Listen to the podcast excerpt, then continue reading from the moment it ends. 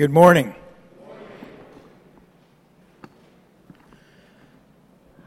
I'm grateful for Carl's presentation because it reminds us that in many places in the world, being a Christian isn't the easiest thing in the world. In the case of Sudan, survival is not the easiest thing in the world.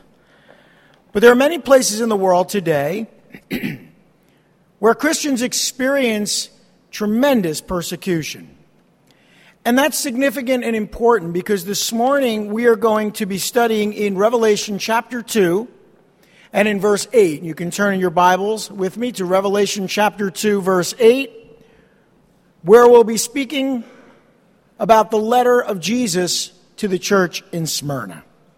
Let's pray.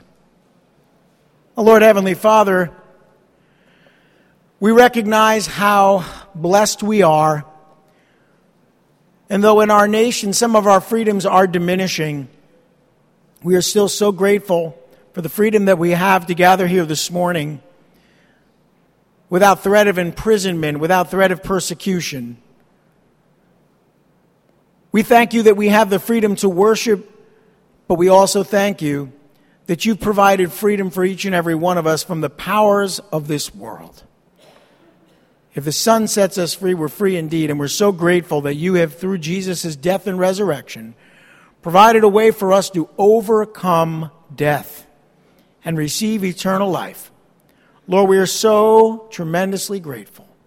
And so may our study today be both encouraging and reassuring, but may it cultivate in our hearts a spirit of thanksgiving toward you as we continue to praise and worship you with all of our hearts. We ask these things in Jesus' name. Amen. Well, this letter in the book of Revelation is one of the shorter letters it deals with some heavy things. In Revelation chapter 2 and in verse 8, we read To the angel of the church in Smyrna, write, These are the words of him who is the first and the last, who died and came to life again. I know your afflictions and your poverty, yet you are rich. I know the slander of those who say they are Jews and are not, but are a synagogue of Satan.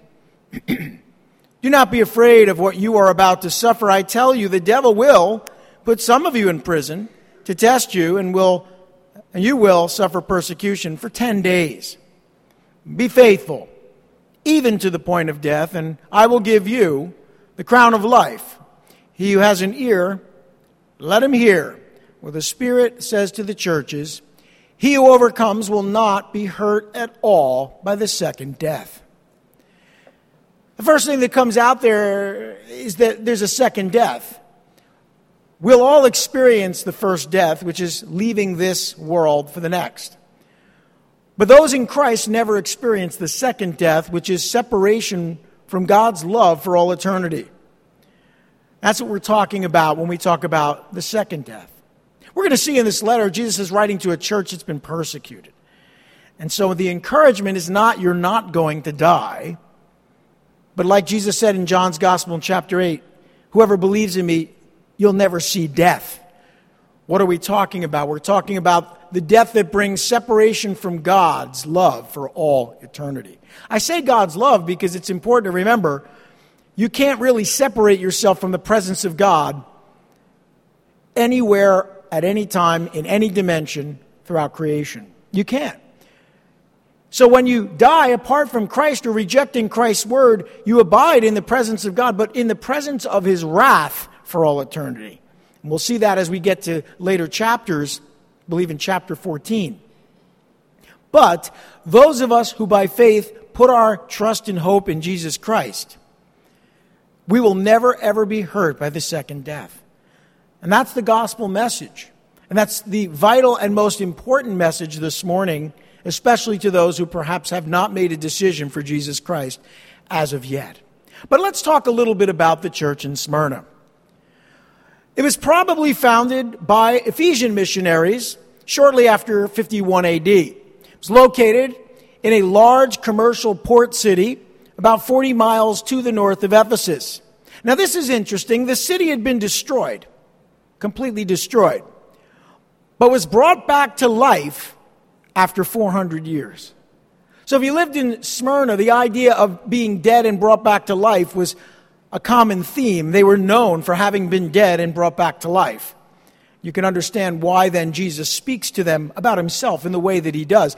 Jesus is so personal, direct, and applicable when he speaks to these churches. The, the language that he uses, the analogies, the concepts that he uses are so individual, they're so particular. They're tailor made for the people that are receiving these letters.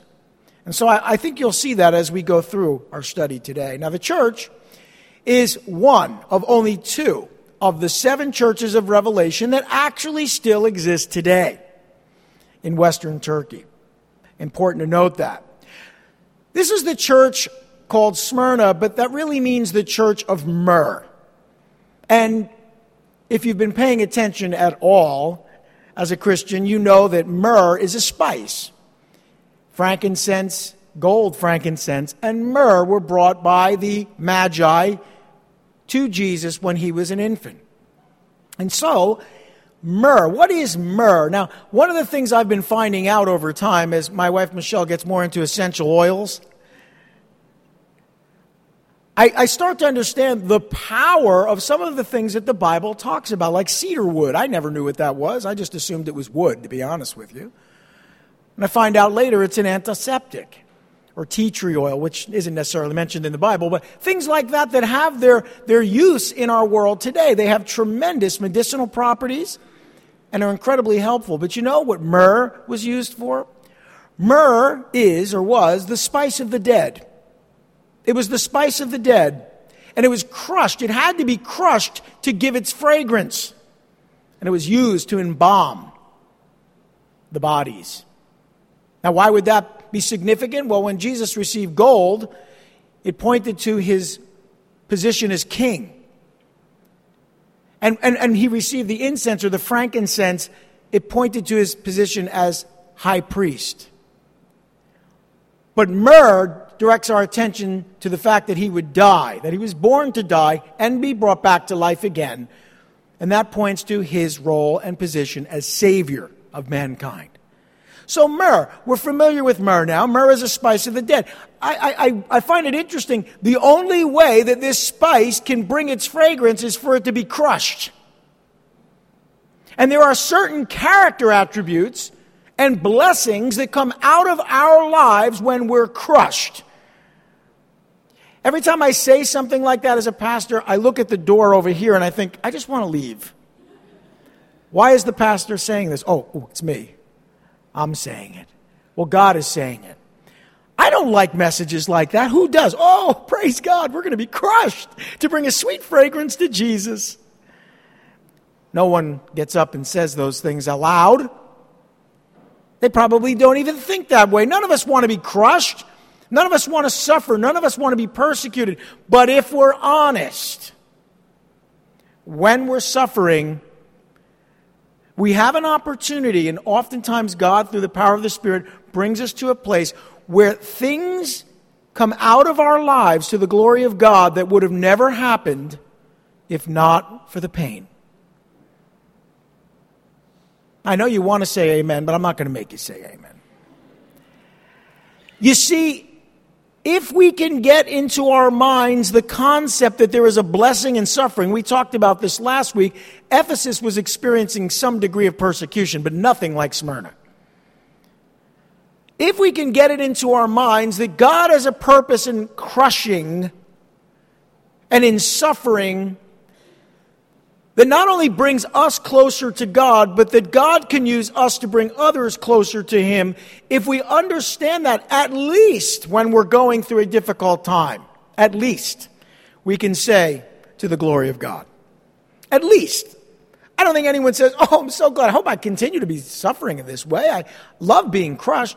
But no, when you're crushed, when you're going through a crushing experience, a fragrance of the Spirit comes out of your life and yes, it's an embalming experience. It's, it's, it's, it's a experience of death because you're dying to self, but we all know that when we die to self, we live for God.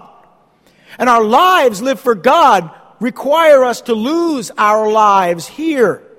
But then we find our lives in Christ, which brings life to others. And after all, that's why we're still here. That principle in the word Smyrna or the spice myrrh cannot be lost on us this morning. And what does this tell us in verse 8? It, tells us this about Jesus. He tells us about himself in verse 8. He's the first and the last who died and came to life again. He knows the crushing experience of death. His body was embalmed with myrrh. He knows firsthand what we're speaking about this morning. But understand, and Jesus had mentioned this in chapter 1, and many of these messages to the churches reflect back on the revelation of Jesus Christ in chapter 1 that we've already studied. Here he again shows us that he is the eternal God that suffered, died, and rose again. Just saying that God died, it's hard to understand. And unless God became man, he couldn't have died. But as a man, he died and rose again. And in this, he's saying, I'm the first and the last. When you say you're the first and the last, or the Alpha and the Omega, you're saying, I am the Creator, the eternal Creator. I was there before it began, and I'll always be there. I am that I am, the first and the last. And Jesus is the Creator of all creation, the universe, everything in it, even beyond that. And he also declared himself to be the glorified Christ because he died and rose again. But when he rose from the dead, he was different. Yes, different. He had received, after having had a body of flesh, you know, a, a, a, real breathing, living body that, that had been born of a woman, a virgin. He had died a real death. He then rose again, but he rose again glorified in a resurrected body given by his Father. Now, that will happen for each and every one of us. I say each and every one of us because even those of us who reject Christ will one day experience what we call the second resurrection, only to experience the second death hell for all eternity. But all of us will receive these bodies, and Jesus is the firstborn of the dead. He's the first one to have received that body. And he tells us up front, I died, I rose again. And again, to a, to a city, a church in a city that had died and come to life again, those words were carefully chosen. They made their point. But he commends this church in verse 9. He knew their afflictions, their poverty, but he called them rich. He knew the slander of those who were persecuting them. And there we learn it was the Jews who persecuted the Christians in the church of Smyrna. But they weren't really Jews, and Jesus says that here. I think it's so important that we recognize that sometimes people will be very critical of the Jewish people. And sometimes for good reason. When you look back in history, in the early church, for example, the church in Smyrna, first few centuries of the church, uh, there is good cause to say even during the time of Jesus' life, that the Jews caused him a great deal of trouble. And many of them were wicked. But you run the risk of being a racist, in the truest sense, when you just say something in a blanket statement about the Jews. Because I want to remind those of you who may be tempted to think anti Semitically that Jesus is a Jew, that the apostles were all Jews, our Christian culture comes from the Jewish culture. Our scriptures, the Old Testament, our Jewish scriptures, our New Testament written in Greek, our commentary derived from and, and, and written to expound upon and reveal the Jewish scriptures. So it's very important that you understand you cannot truly be a person that hates Jewish people and Jewish culture and a Christian. It just doesn't work. However, there are Jews among the Jews who Christ would say are not Jews. That is, they're not really God's people. They may have a Jewish heritage, but they are not true followers of God in any sense. Let's make that distinction, especially when we talk about Jewish persecution. It wasn't all Jews. Jews were persecuting other Jews and Gentiles who had become Christians. So understand that, please, lest we appear to be racist about some of the things we think and say. There's a lot of people claiming everything's racist today, but it's truly a racist statement to suggest that all Jewish people are not good people. All right, so let's be clear. I want to make that point. Well, here Jesus is commending his church. They were faithful to God, they were spiritually rich despite their earthly poverty. Spiritually rich despite their earthly poverty. It doesn't say this, but my experience shows me that sometimes when you're materially rich, you're spiritually poor. Sometimes. Sometimes. I think of people in the Bible like Barnabas who were wealthy but spiritually rich. It doesn't mean, again, all rich people aren't bad. There are some wonderfully blessed individuals who have resources and make them available for the kingdom of God.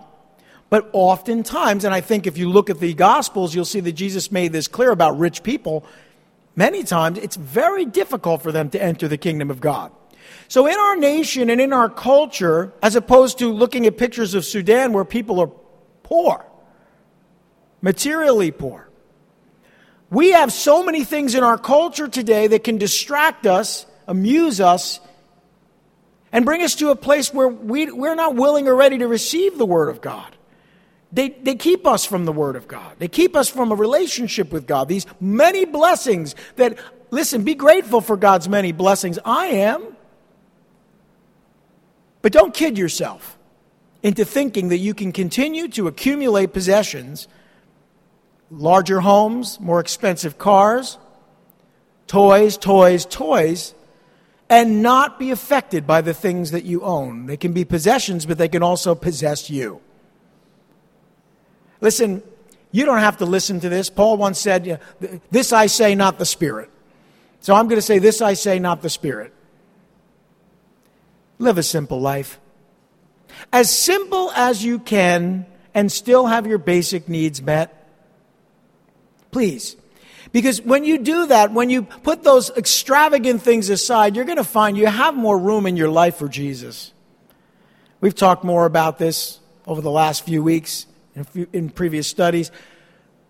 Live a simple life. Simplify. Because as you do, you'll have more resources to do more good. Uh, you won't be wasting God's resources on selfish pursuits. You'll be able to invest in the things that matter, the things of eternity, and care for one another's needs. But if you go full on American gospel, and I don't mean a music genre, if you go full on materialism, you're not going to be fulfilled. I can tell you there are people with far more money than all of us put together who take their own lives. What does that say? To be spiritually rich means that in your earthly poverty or deprivation, if you will, the things that are denied you, the things that you don't have, first of all, it makes you appreciate the things you do have.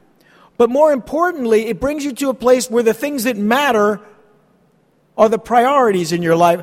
The most impactful moment in my personal life in this regard was my first missions trip. Oh, I've seen even greater poverty since on the mission field. But there were two trips really, but the first one was, was our trip to Cuba in 2004. When I saw people that quite literally didn't have anything, give you what little they had. And they were spiritually rich people.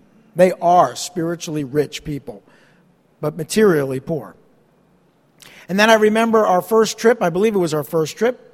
It was either the, no, it was the first trip to El Salvador. And I remember walking through what amounted to a field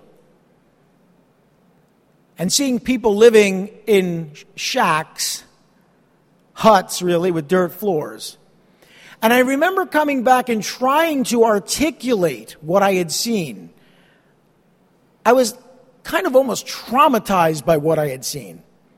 And it was difficult to put into words how disturbing it was. But conversely, the thing that really disturbed me was going to a restaurant and seeing a family leave more food on the table than some of the people that I had met have ever seen on their table. And you got to be careful because you start to develop a really nasty attitude if you're not careful. You got to temper that with wisdom. But, brothers and sisters, if you've never seen poverty or if you've never experienced want, I can only share with you it's not a pleasant experience. However, in the midst of that poverty and that want, you will find spiritual riches. These are individuals who are richer spiritually than we'll ever be because they don't have all of the things that we enjoy. It's just true. That doesn't mean you have to go and sell everything you have and give it to the poor, but if you have things in your life that you're trying to figure out, how am I going to continue to afford this car, this home that's bigger than I need, these things I'm involved in, these dues, these fees, these things I'm paying for that I probably don't need in my life. Simplify. Simplify. Again, that's just my personal testimony and an encouragement I believe that the Spirit's laying on my heart to share with you today. Back to the Word. Jesus is commending them because they were spiritually rich, even though they were poor. And they were poor because the Jews wouldn't trade with them, they wouldn't purchase from them. They're being boycotted, they're being persecuted. But they were faithful despite the severe persecution by the Jews, who were told served Satan and not God. Anytime someone, Jewish or Gentile, persecutes another individual, you know they're not serving God, right? Oh, the church has been guilty of it for thousands of years. We definitely know something about the church persecuting others. I've always been amazed by the fact that before a saint is canonized or someone is recognized within the Catholic Church, we usually learn out learn about their life and you find out, well, the church put them to death. They're persecuted by the church and then recognized by the church as a saint. How does that work? Smyrna. Smyrna was one of only two churches that received no correction. Only two of the seven received commendation but no correction. Isn't that amazing? Have you ever noticed that when you're suffering, you're going through a difficult time, your life is in order? Have you ever noticed that, that there's very little that needs correction because you're clinging to Jesus? Come on, be honest. When you're suffering, you're closer to Jesus than you've ever been before. Admit it. The best thing is to be close to Jesus and be blessed. That can be happening too, you know. But given the frail nature, our sin nature that we have, many times it just requires us to go through difficult times in order for us to be blessed. Well, Jesus comforts this church.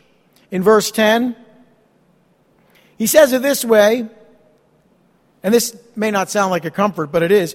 Do not be afraid of what you are about to suffer. I tell you, the devil will put some of you in prison and test you, and you will suffer persecution for 10 days. By the way, 10 days is an idiom in the scriptures. An idiom. It's, it's a phrase that's not to be taken literally. 10 days. It means a short period of time. It doesn't mean 10 actual days, even when you say it. 10 days, a short time. It's used in the scriptures, I believe in the book of Daniel as well.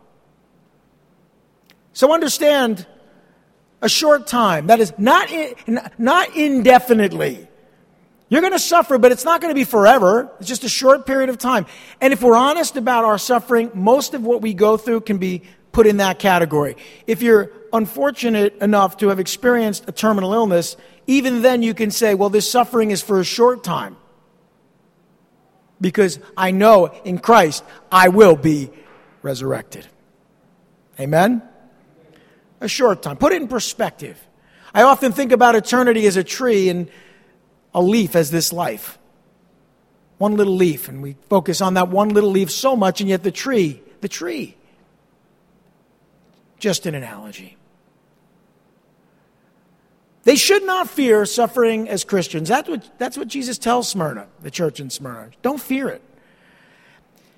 You know, I get a lot of things wrong. I got a lot of faults and a lot of flaws. And maybe this is a flaw, but I don't fear this kind of stuff. God just kind of made me stupidly brave. I don't know why. It doesn't make me a good person. Sometimes it gets in the way. Guess I got a hard head. I just. Don't let those kinds of things bother me. As you've probably figured out by now by listening to me preach, I don't really care what anyone thinks. Going through the, the time of the pandemic, I was probably annoying a few people by telling everyone right up front masks don't work and vaccines aren't going to work either. But, you know, back then, if you said that, you were some kind of a weirdo conspiracy theorist until the CDC said the same thing. I'm not afraid to tell the truth. I'm not afraid of the consequences of preaching the gospel. I never have been. It's not something that scares me. Now, that's how God built me. Maybe He didn't build you that way. Maybe, maybe you have fear. Maybe you're fearful. Maybe your greatest fear is losing something. Or maybe your greatest fear is suffering or being persecuted or, or God forbid, being disliked, deplatformed, canceled, unfriended.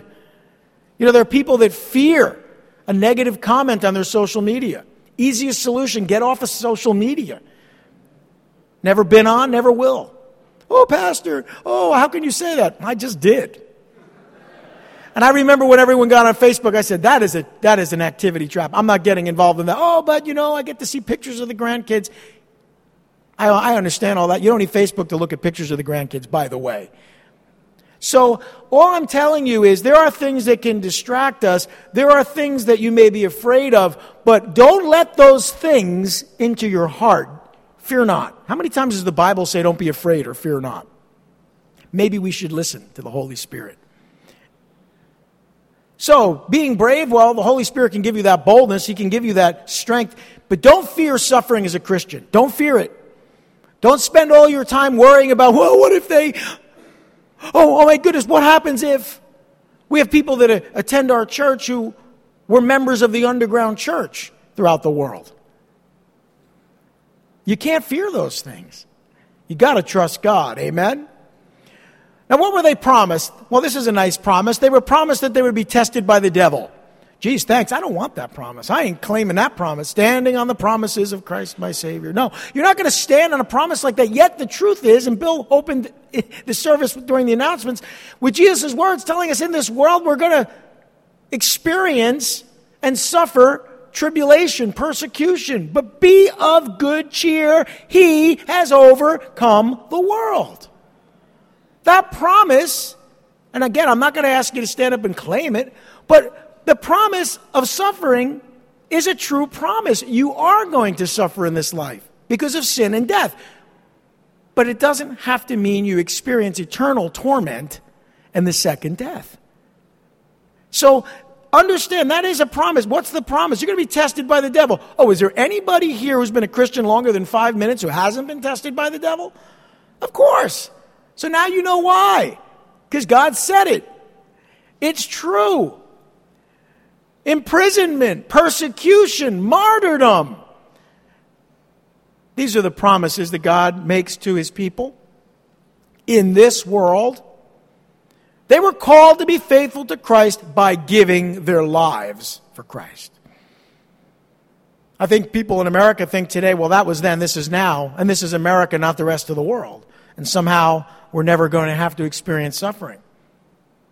I read an interesting article from Pastor Brunson, who had experienced persecution, talking about how the, the world the world has plenty of persecution, but Christians in America are not ready for persecution.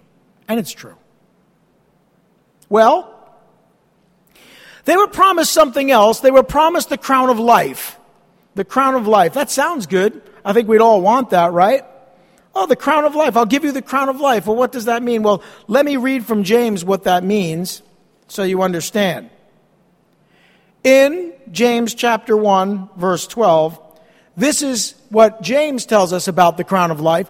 Blessed is the man who perseveres under trial, because when he has stood the test, he will receive the crown of life that God has promised to those who love him. So you love Jesus? Say amen. Crown of life is yours, but it comes through suffering. But you're blessed.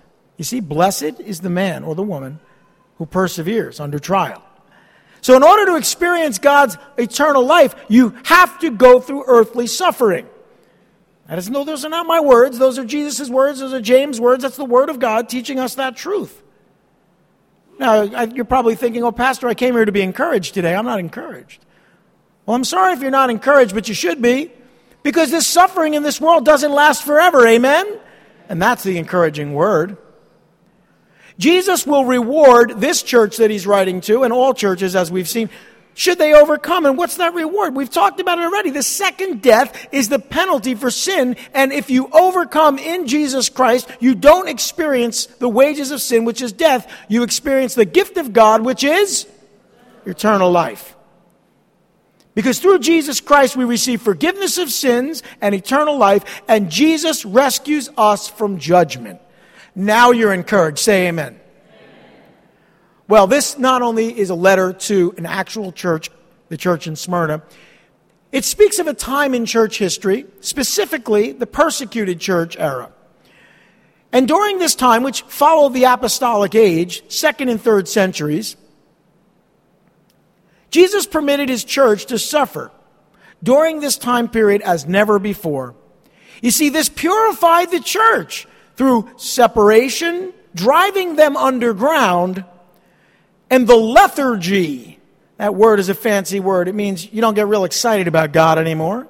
The lethargy that had developed during the apostolic era, remember they had lost their first love? It vanished immediately.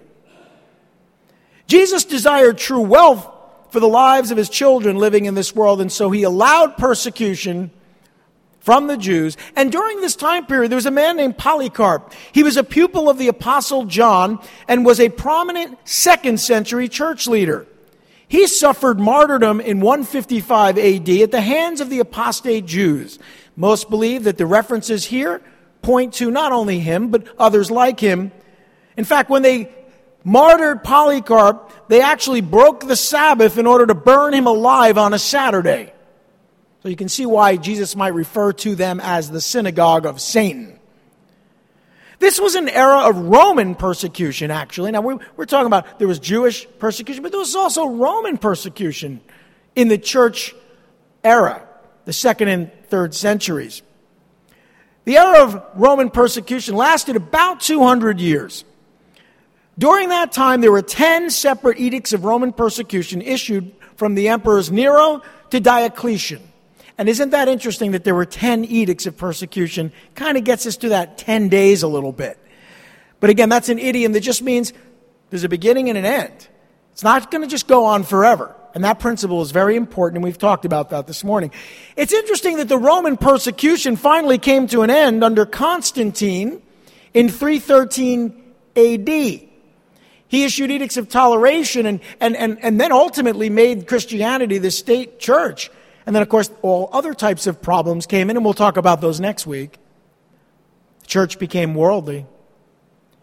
But the persecution ceased and the church was strong. During this church era, this time in church history, the underground church was stronger and grew even faster than before. And if you're familiar with the underground church in certain areas of the world, in Iran, in China, in other parts of the world, you'll learn this truth. Those churches are strong. That makes no sense to me. But it kind of does, doesn't it? If being deprived of things and bringing suffering into your life brings blessing, then the end result will be being spiritually rich, spiritually strong. And that's exactly what happened in Smyrna, what happened during those centuries, and what happens in the world today. And that brings me to the second to last point. Listen, you don't have to go back to the second and third centuries AD to find a suffering church. This letter also speaks of a time that is today. Because the church is suffering, there are churches suffering today, severe persecution. I've mentioned some of them already. And they're willing to suffer loss if necessary, clearly, otherwise they wouldn't exist. They're persecuted for their faithfulness to Christ. They have an eternal perspective in the world, and they're growing exponentially despite the obvious barriers and deterrents to faith. How do you explain that? Well, you really can't. They are and continue to be as pure a church as could possibly exist in the world. Why? Because of their suffering. That's just true. And as we close, I'd like to give a practical example of how this could apply to us.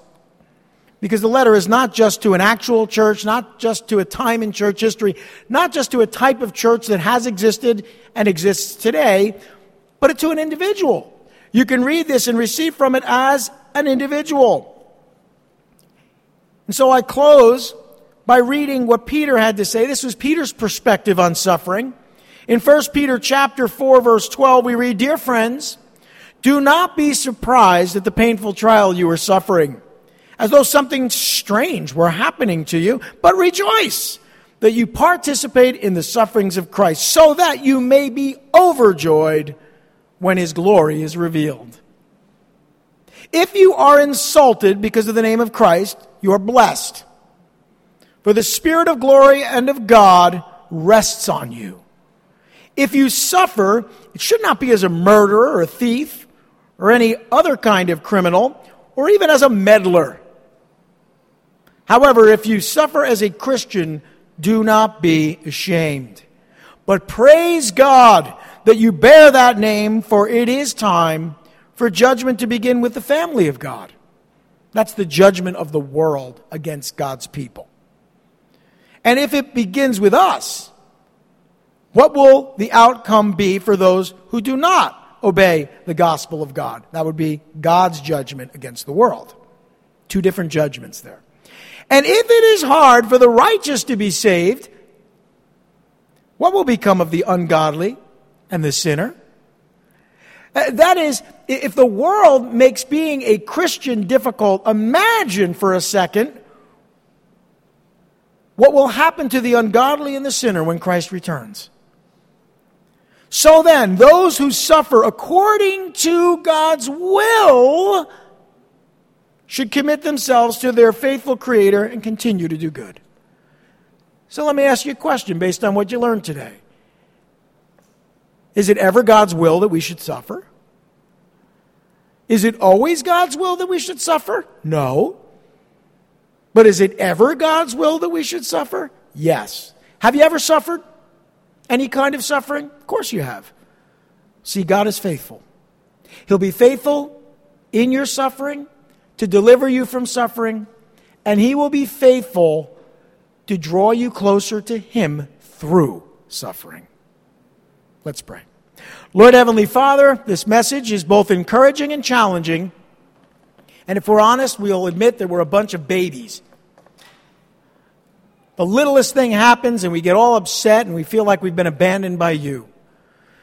And for those of us dealing with really, truly difficult things, the death of a loved one or a sickness in our bodies or in the lives of those we love,